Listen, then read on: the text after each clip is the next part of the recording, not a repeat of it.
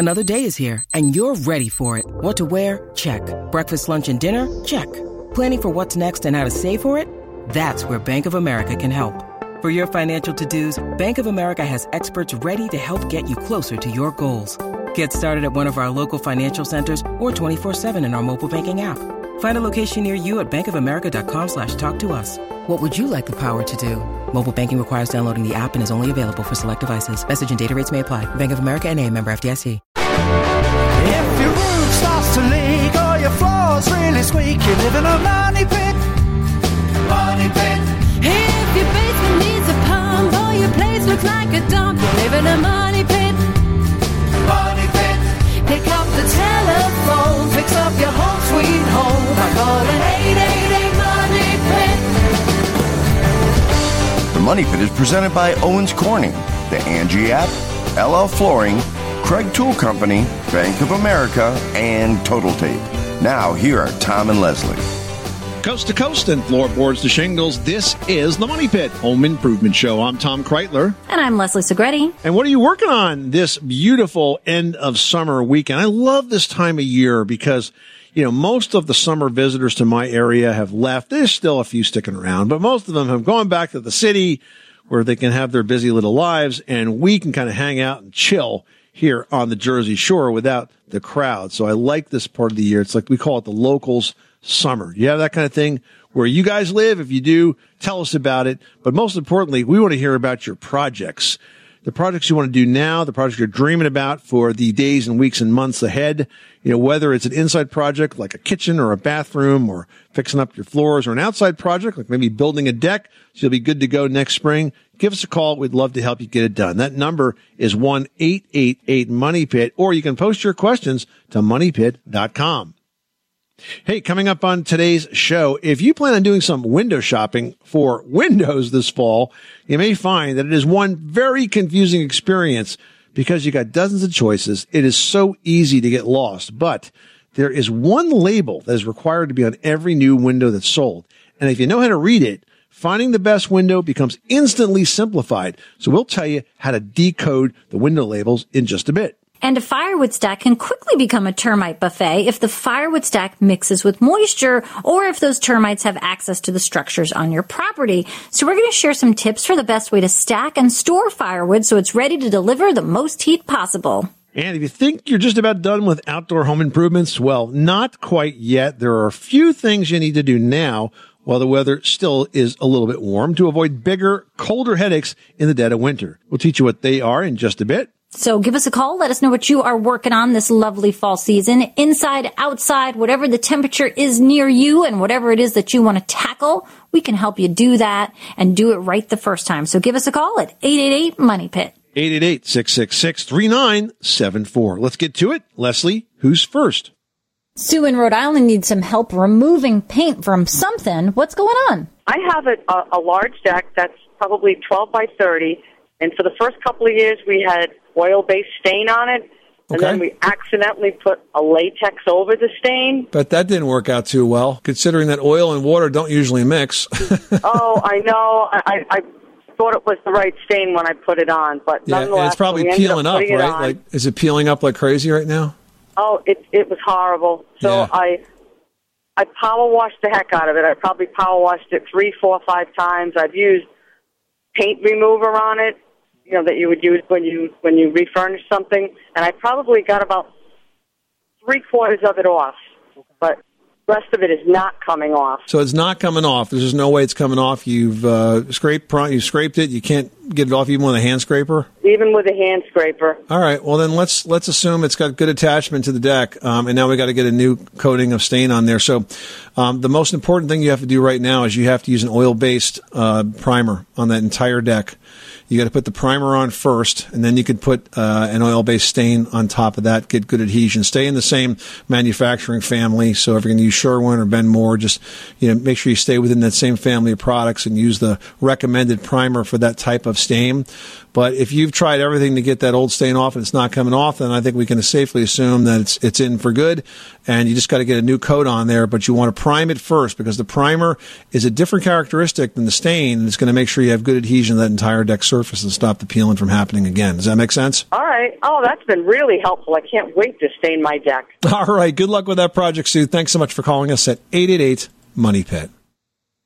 Isaac in Washington's on the line and has a question about radon. What can we do for you today? Yeah, I have a, a slab on grade. My home is, and I I don't have any drain tile or a, a sump pit or anything of the sort. I'm just wondering if radon should be an issue there or not without the drain tile. Well, it's possible that radon could be a problem in a home that's built as slab on grade, but it's a lot less likely than if the house uh, was uh, on a basement, for example.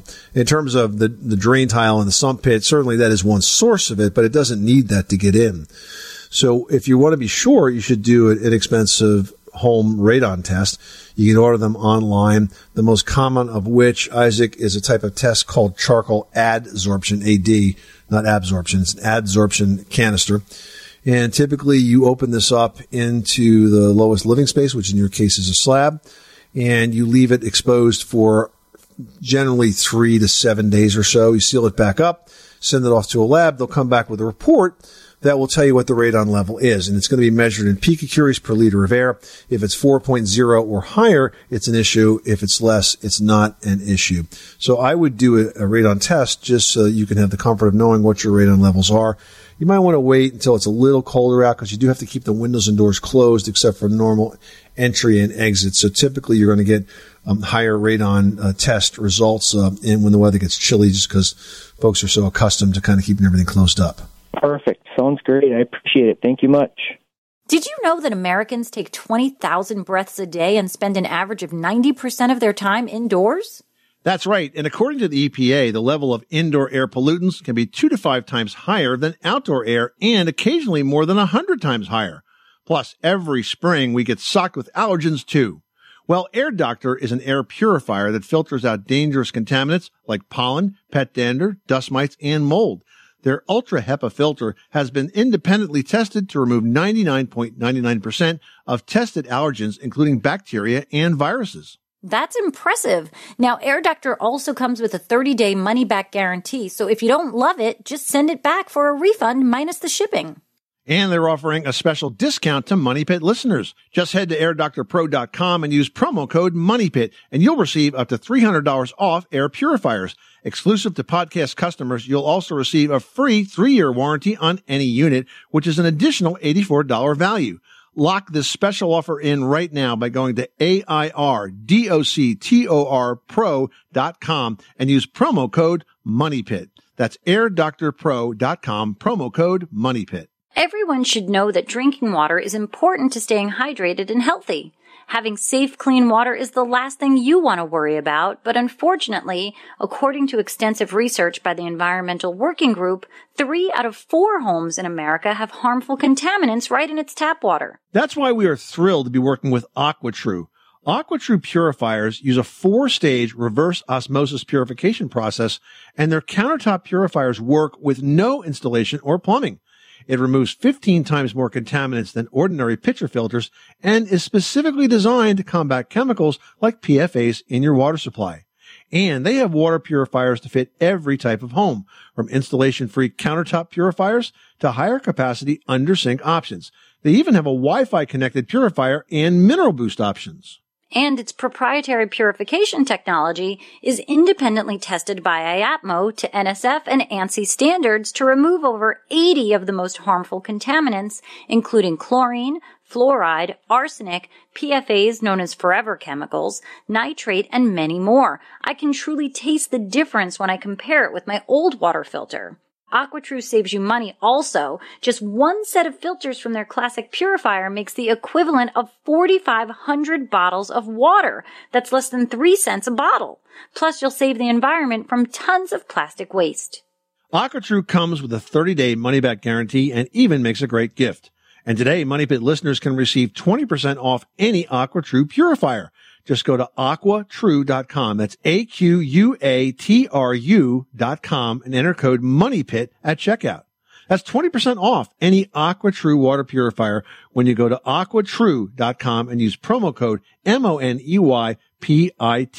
Money Pit.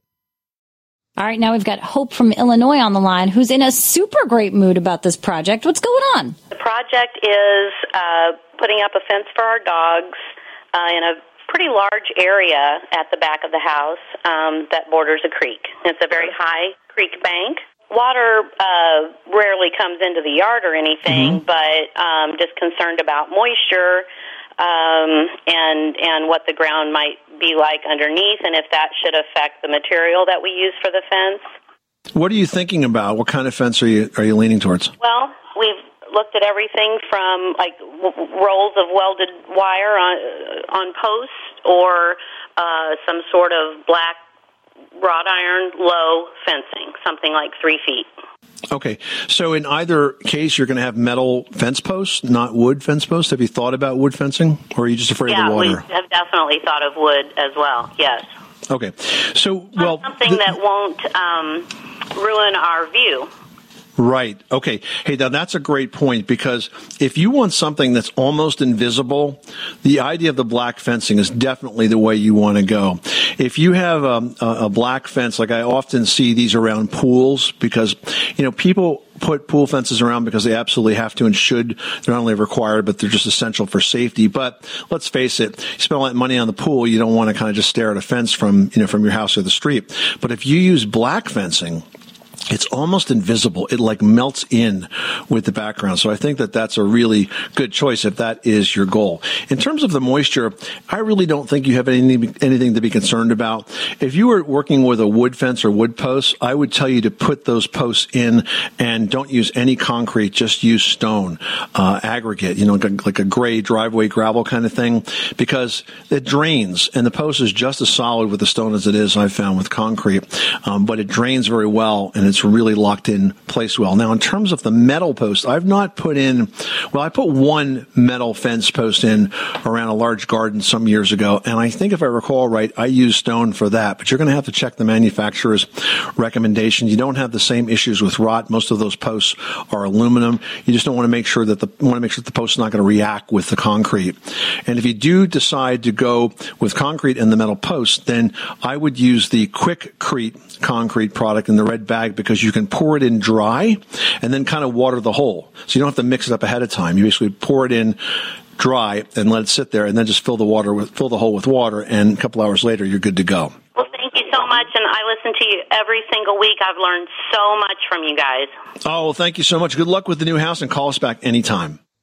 Well, choosing the right new windows from the dozens of choices that are available today is important, but it's also super challenging. I mean, especially since every window company or salesperson that you talk to is going to say, ours is the best. So we're going to share an easy way that you can cut through the claims in today's smart spending tip presented by the Bank of America customized cash rewards credit card.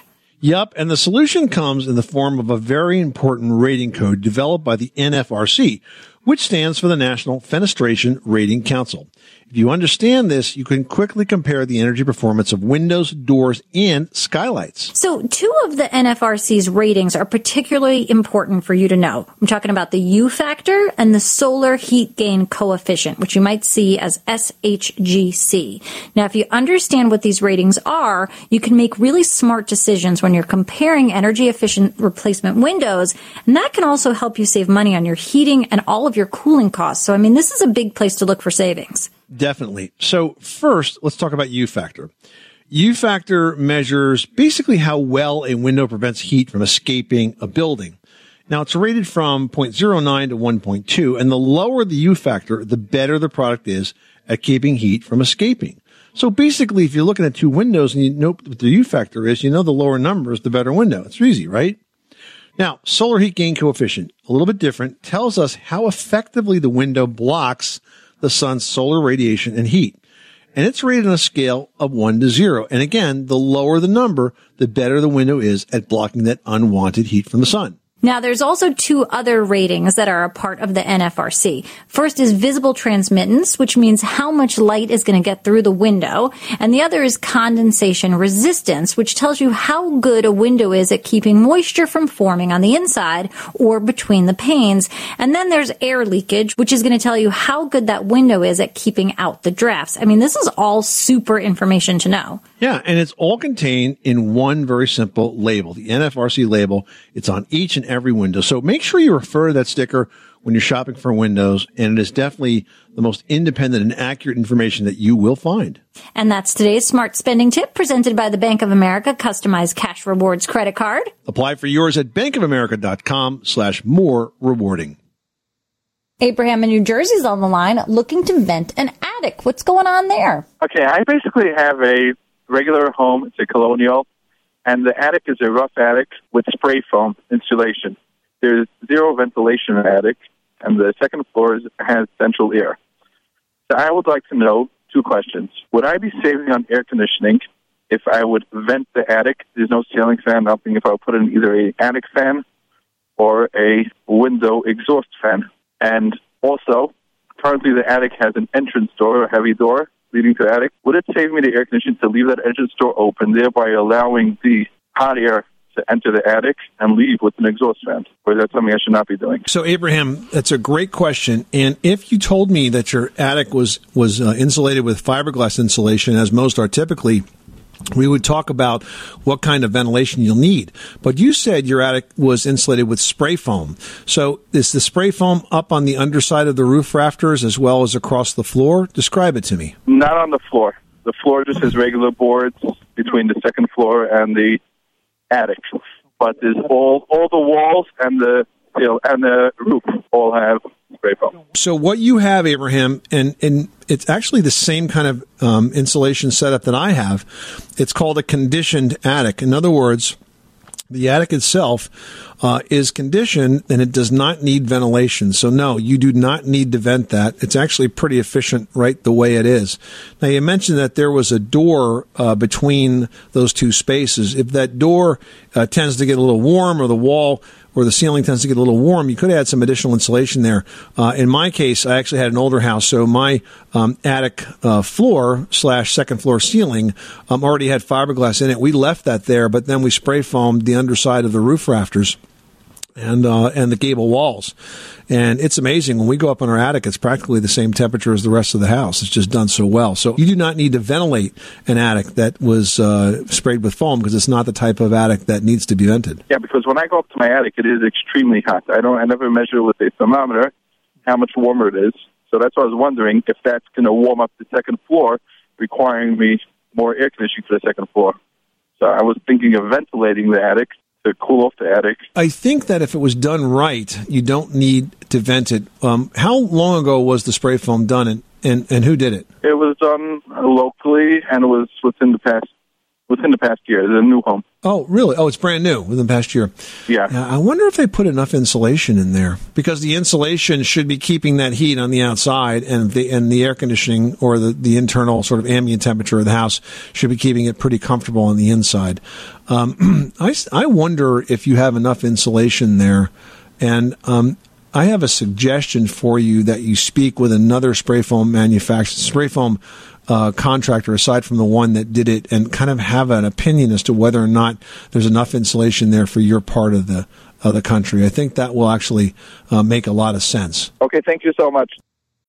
When you need mealtime inspiration, it's worth shopping Kroger, where you'll find over 30,000 mouthwatering choices that excite your inner foodie. And no matter what tasty choice you make, you'll enjoy our everyday low prices, plus extra ways to save, like digital coupons worth over $600 each week. You can also save up to $1 off per gallon at the pump with fuel points. More savings and more inspiring flavors make shopping Kroger worth it every time. Kroger, fresh for everyone. Fuel restrictions apply. Judith in Arkansas is on the line and needs some help with some brickwork. What's going on? Well, we've got a little crack and it's going up the wall, and um, we uh, don't know exactly what's going on. We'd like to just repair it and not re-brick the whole side of the house. Doesn't seem to be a foundation issue, and I say that because there's not any stretch cracks on the inside. anywhere. So the crack that you're seeing is on the brick itself, within the brick, or in the mortar? It's it starts in the mortar, but then it crosses the brick.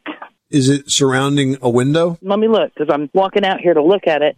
No, there is no window on this side of the house. And you've never seen a crack? Is this brand new? Like how new are we talking? This is we bought this house in 2008, right before they gave the tax the tax credit that uh, you didn't have to pay back. We got the one that Okay. you had to pay back. Okay. so it's new since 2008? Right. Look, there could be a lot of reasons that that's happening, and it doesn't necessarily mean you have a problem with your foundation. I mean, it could be a, a poor drainage condition around the house that's making it cause more movement. What I would do is, unless it's absolutely active, means it's, it's continuing to grow, I would simply seal it. I would choose a silicone sealant that would closely mimic the color of the brick and the mortar and I would seal it because the more water you let get in there, the faster it's going to freeze and break and expand and get worse. Uh, almost all you know brick homes and, and masonry foundations have some kind of crack in them, so it's not unusual. But I would seal it and then I would monitor it. And if you think it's continuing to grow, at that point I would have either a professional home inspector or a structural engineer look at it. Okay. Okay. All right. Thank you so much. We get emails. You think, oh, your homes must be beautiful. They must be perfect. Nothing is ever wrong. Well, we had a really weird problem that impacted this show over the last week or so. And what happened was Leslie and I are not together when we do the show. She has a studio. I have a studio. And in her home studio, when she dialed in one day, we got the worst static ever. Just terrible static, horrible sound. It was fine earlier. It just got awful. And we were checking everything. We were looking everywhere to try to figure this out. We are trying different microphones, different cables, different computers. We're moving around the house. You guys had me sitting in a closet. We did. We tried everything. It's a really weird thing to, to track down. And then finally we said, Hey, we can turn your microphone into a kind of like a Geiger counter by having you walk around the house with it and see if we could figure out where the static gets worse. So you did that and it didn't get worse. It was, I mean, it was as worse as it ever was, but it didn't get any better. And then you had a great suggestion to say, well, let me go outside. And why don't you take it from there? Tell, tell everybody I happened. mean, I was kind of suggesting to record the show from outside, knowing that that was Yeah, a it was a terrible nice day. idea. But I was like, well, uh, let me try outside because I don't know where else to go. Keep in mind, guys, I live in the tiniest house ever, and I was like, well, now I'm here and I have nowhere else to go. So I went outside and I started walking around. And when I got to the side of the house where the power line was coming from the pole to the house, and then going into the house for the you know fuse panel, and all of a sudden the microphone was just like buzzing like crazy. And I mean, this isn't it was something like a you Geiger can counter hear. went off, right? Yeah, it's not something you can hear with the ear, but with my headphones on and my microphone, I mean, it was loud and crazy. And I was tracking it from the line that came from the pole to the house. It got worse as I got towards the, you know, the uh, exterior of the house where the box was. And so I said, all right, let's call PSE&G, who's my, you know, electric provider. And they said, okay, uh, you know, this, I don't know if it's something we can fix. This sounds like maybe it's a uh, phone problem. I'm like, it's not a phone problem. I literally, we had an engineer and I walked around. So they sent the nicest guy today, this guy, Dennis, and he came to the house and he was like, I know exactly what the problem is. He's like, most time when there's interference, it's ground or a neutral or an insulation issue. He's like, I'm going to get on the pole. He's like, you got vines all over there. I'm going to take it all apart. I'm going to change whatever I need to. Turns out all of the insulation everywhere had just worn away.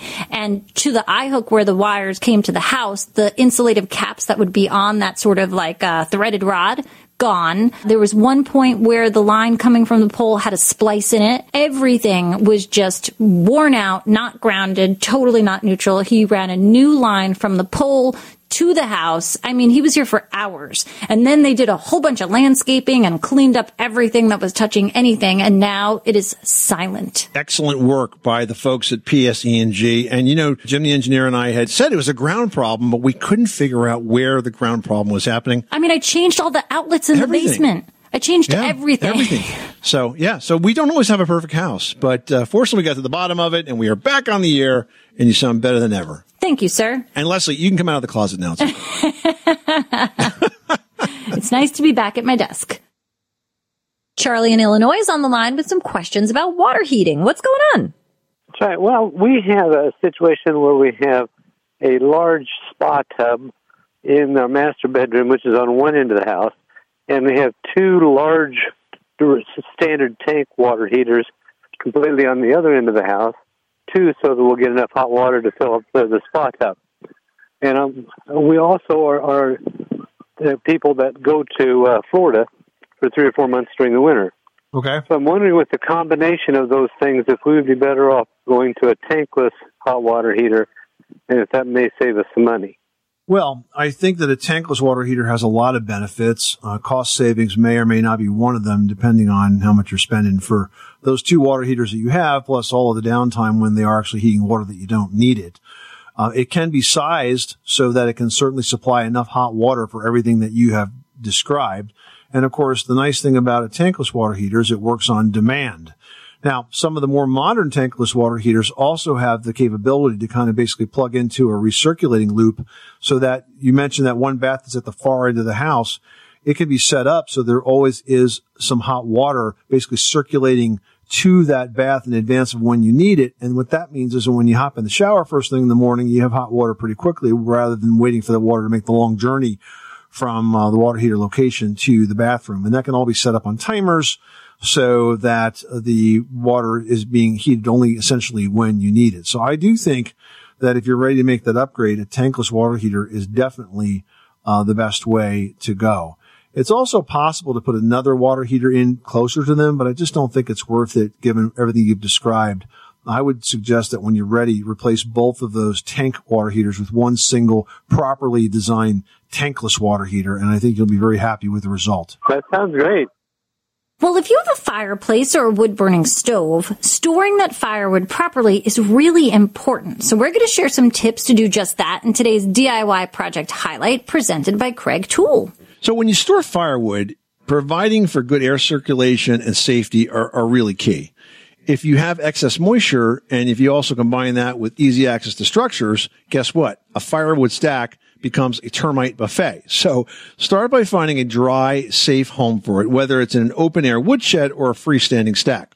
Now, the goal here is to keep firewood out of contact with the ground and avoid stationing it against the exterior wall because, of course, as we said before, moisture develops, termites develop, and you get yourself into a real mess. Yeah, now one tip here, guys, is to always cut the firewood to the longest length that you need, which is going to make it a lot easier to store. And then you want to pack it snugly, but with enough space so you're allowing airflow. And that's going to discourage the development of mold and mildew. And four feet is about the maximum height that your stack should reach without side supports. Then you've got to shield that top few layers with a waterproof cover, and you need to adjust it as you remove the fuel for your indoor warmth. Now, if you don't have a firewood rack, Kreg Tool has project plans for a beautiful outdoor firewood storage rack that's great for beginners. I mean, it's a fun build. It uses pocket hole joinery and simple cuts, so it really is the perfect project for you new DIYers out there. And once you're ready to bring that firewood inside, there's also a really great plan for an indoor firewood storage rack.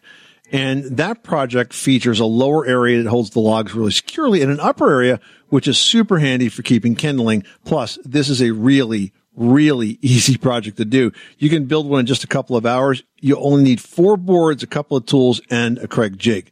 Now, the complete project plans for both are on kregtool.com. Just click on projects and plans. And that's today's DIY project highlight presented by the Kreg Pocket Hole Jig 520 Pro, making it easy for anyone to make strong pocket hole joints for all sorts of projects and using a variety of materials. Available nationwide at Home Depot, Lowe's, and other home centers, woodworking, and hardware stores. Learn more at KregTool.com. That's K-R-E-G Tool.com. Well, temperatures are okay now, but in a few months, you will want nothing less than to bundle up, head outdoors, and deal with a home improvement problem in the dead of winter. So, if you tackle a few easy projects today, this can possibly save you hours outside when the big chills hit. Yeah, you know, water leak emergencies are common when it's cold, so now's the time to locate and label those important water valves, including the main water valve, the water heater valve, the hose and ice maker valves. If you know where these are and what they do, this could spare you major damage and hassles if cold weather strikes. And after that first big fall rainstorm this fall, grab a flashlight and head into your attic. You want to inspect areas around chimney and plumbing vent pipes and also places where different sections of roof come together because this is where the leaks can show up. Then grab some binoculars or if you don't have them, grab a camera with say a zoom lens on it and inspect those areas from the outside, scanning also for missing shingles and loose flashing that need to be replaced. It's a really good time to make sure that roof is totally zipped up for the rough weather ahead. And securing a handrail today while it's nice out, I mean, that could really mean avoiding an emergency in the wintertime. So you want to make sure that all inside and outside handrails are secure and you want to repair loose railings, any posts, spindles, any things that need some adjusting, do so. Make it nice, tight, and secure. Everything's got to be extra sturdy when those conditions are icy. And finally, caulking your chimney crown. So what does that mean? Well, the chimney crown is the area of cement between the outside of the chimney and the chimney liner. And it will get loose, it will crack, and it does need to be caulked from time to time. So do that now when it's easy to get up there. I'm assuming you like to do ladder work. If not, have somebody else do it for you. But if you caulk that now, it will avoid possible breakage of chimney bricks and other destruction that happens when water gets in there and freezes and pops and expands and causes all sorts of damage as well as leaks. So caulk that chimney crown right now and you will be sealed and secure for that icy weather ahead. Ken might have an issue with a tree causing some problems with the foundation. What's going on? Well, I've got a tree or either that or a very stubborn big weed that is growing right next to my foundation. Now, does it appear to be causing any issues, or you're not seeing any cracks in the foundation, are you? Not yet, because it's probably about the size of maybe between a quarter and a half a dollar. Yeah, this is kind of a nuisance right now, and as long as it's not like uh, you know part of your prized tree collection, I, I would not let it continue to grow. Uh, that close to the foundation, I, I, would cut it away. I mean, a lot of folks are concerned about the impact of roots on foundations, and for the level of concern, the times I actually find scenarios where roots have actually impacted a foundation are rare. So it's nothing to panic over, but it's not wise to allow uh, anything like that to grow that close to the foundation, especially at this early stage. So I would definitely cut it back. I mean, every time I cut it back, it just keeps growing. So I want to somehow get rid of it, and I don't know how to actually kill it. So can't you just dig it out? Well, you know what? I would, but we just had a termite treatment around there, and they told me not oh, to disturb I get the, it. Yeah, the, you the don't want to disturb the, the, the treatment chemicals. Yeah. Right. Well, I tell you what, I think that if you were to, if you were to dig carefully around it and just cut it down below the surface a little bit, you probably wouldn't have much effect on, on those treatment chemicals. On the treatment. Okay. Well, I might. Yeah, I just wouldn't, I wouldn't pull dirt out and, you know, and, and put in fresh or anything like that. I would just try to put, put back what I took out. Okay. But I really don't think it's going to affect you. Okay. Well, we'll give that a try. Well, Jacqueline has a relatively new dryer and she says it's got a short vent because the dryer sits against an outside wall, which is right above the wood deck. She says the lint makes a mess where we eat and entertain. I thought about putting an extension on the vent to direct it under the deck, but I would need to use a 90 degree bend and run it about eight feet. What are your thoughts on that? First of all, make sure your lint filter is in place and working because that will slow down how much lint gets out of there. But I don't think that uh, running it under the deck is a bad idea if you only have one 90 degree bend. You know, typically uh, dryer exhaust ducts make a lot more bends than that on the way outside of the house. So I think doing that is just fine. We know that uh, every 90 degree bend is essentially equal to about 20 foot of straight run in terms of its resistance. But if you have one 90 degree and you run it out, I would strap it up the other side of the deck so it's nice and secure. I think that's absolutely fine. And there's a big advantage to having a short run of a dryer exhaust duct like that because your clothes dry a lot quicker. You know, when we moved our dryer from uh, one area to another, it basically went right outside. And man, it made a big difference in how quickly we got those dry clothes right out. You know, I think another thing, since we're talking about dryer vents, you want to make sure that you clean them. I'm talking about from that back side of the dryer to the exterior of the house. You can get lint built up in there, which is super flammable, and you don't want any accidents thinking everything's okay when it's not. So make sure you get some sort of lint cleaner. You can hire a service for them, anything. Just make sure every year or other year you clean out that dryer vent. Well, if there's one thing that most home design projects have in common, it's leftover paint. But don't throw it out or stash it in your garbage. You can put that leftover paint to good use instead. Leslie has tips on how to do just that in today's edition of Leslie's Last Word. Leslie? Yeah, you know, that leftover paint can feel like a headache when every other aspect of that project is done. But with a little bit of imagination and some creative flair, you can use those paint leftovers to give your home extra appeal and you can have a lot of fun in the process. So if you're looking for those perfect accessories for your freshly painted room, why not add a little of that leftover wall paint to say canisters or vases, a planter, a flower pot? It's just kind of that little touch of that same color that can kind of pull that room together. And you can paint them in one solid color or you can embellish them with a pattern. I mean, anything. Just sort of look online for inspiration and bring that color in in just a little bit that way. Or maybe you're thinking that you want to tie that freshly painted room to the rest of the house. So you can use some leftover paint to update baseboard trim, maybe a door in another room, or to breathe new life into a worn out dresser, a rocking chair, a stool. I mean, if you don't like the finish of the paint that you have to put on a piece of furniture, say it does, it works great on the wall, but not great for a dresser, you can then add a top coat to it to give you the sheen that you're looking for. So don't be afraid because the paint not, might not be the same sheen that you're looking for. Now, you can also pick up an inexpensive canvas from any art supply store and then create your own artwork using your home's design palette.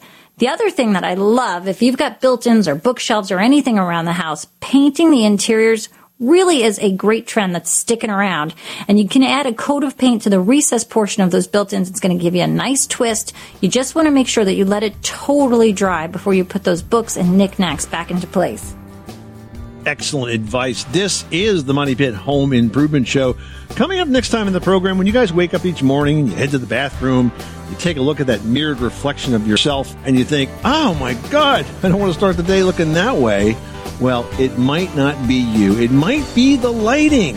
If the bed lighting is in place, it doesn't show your best sides. It doesn't show anything. We're going to share tips on how to achieve brilliant bathroom lighting on the very next edition of The Money Pit. I'm Tom Kraeutler. And I'm Leslie Segrete. Remember, you can do it yourself. But you don't have to do it alone. You live in a money pit.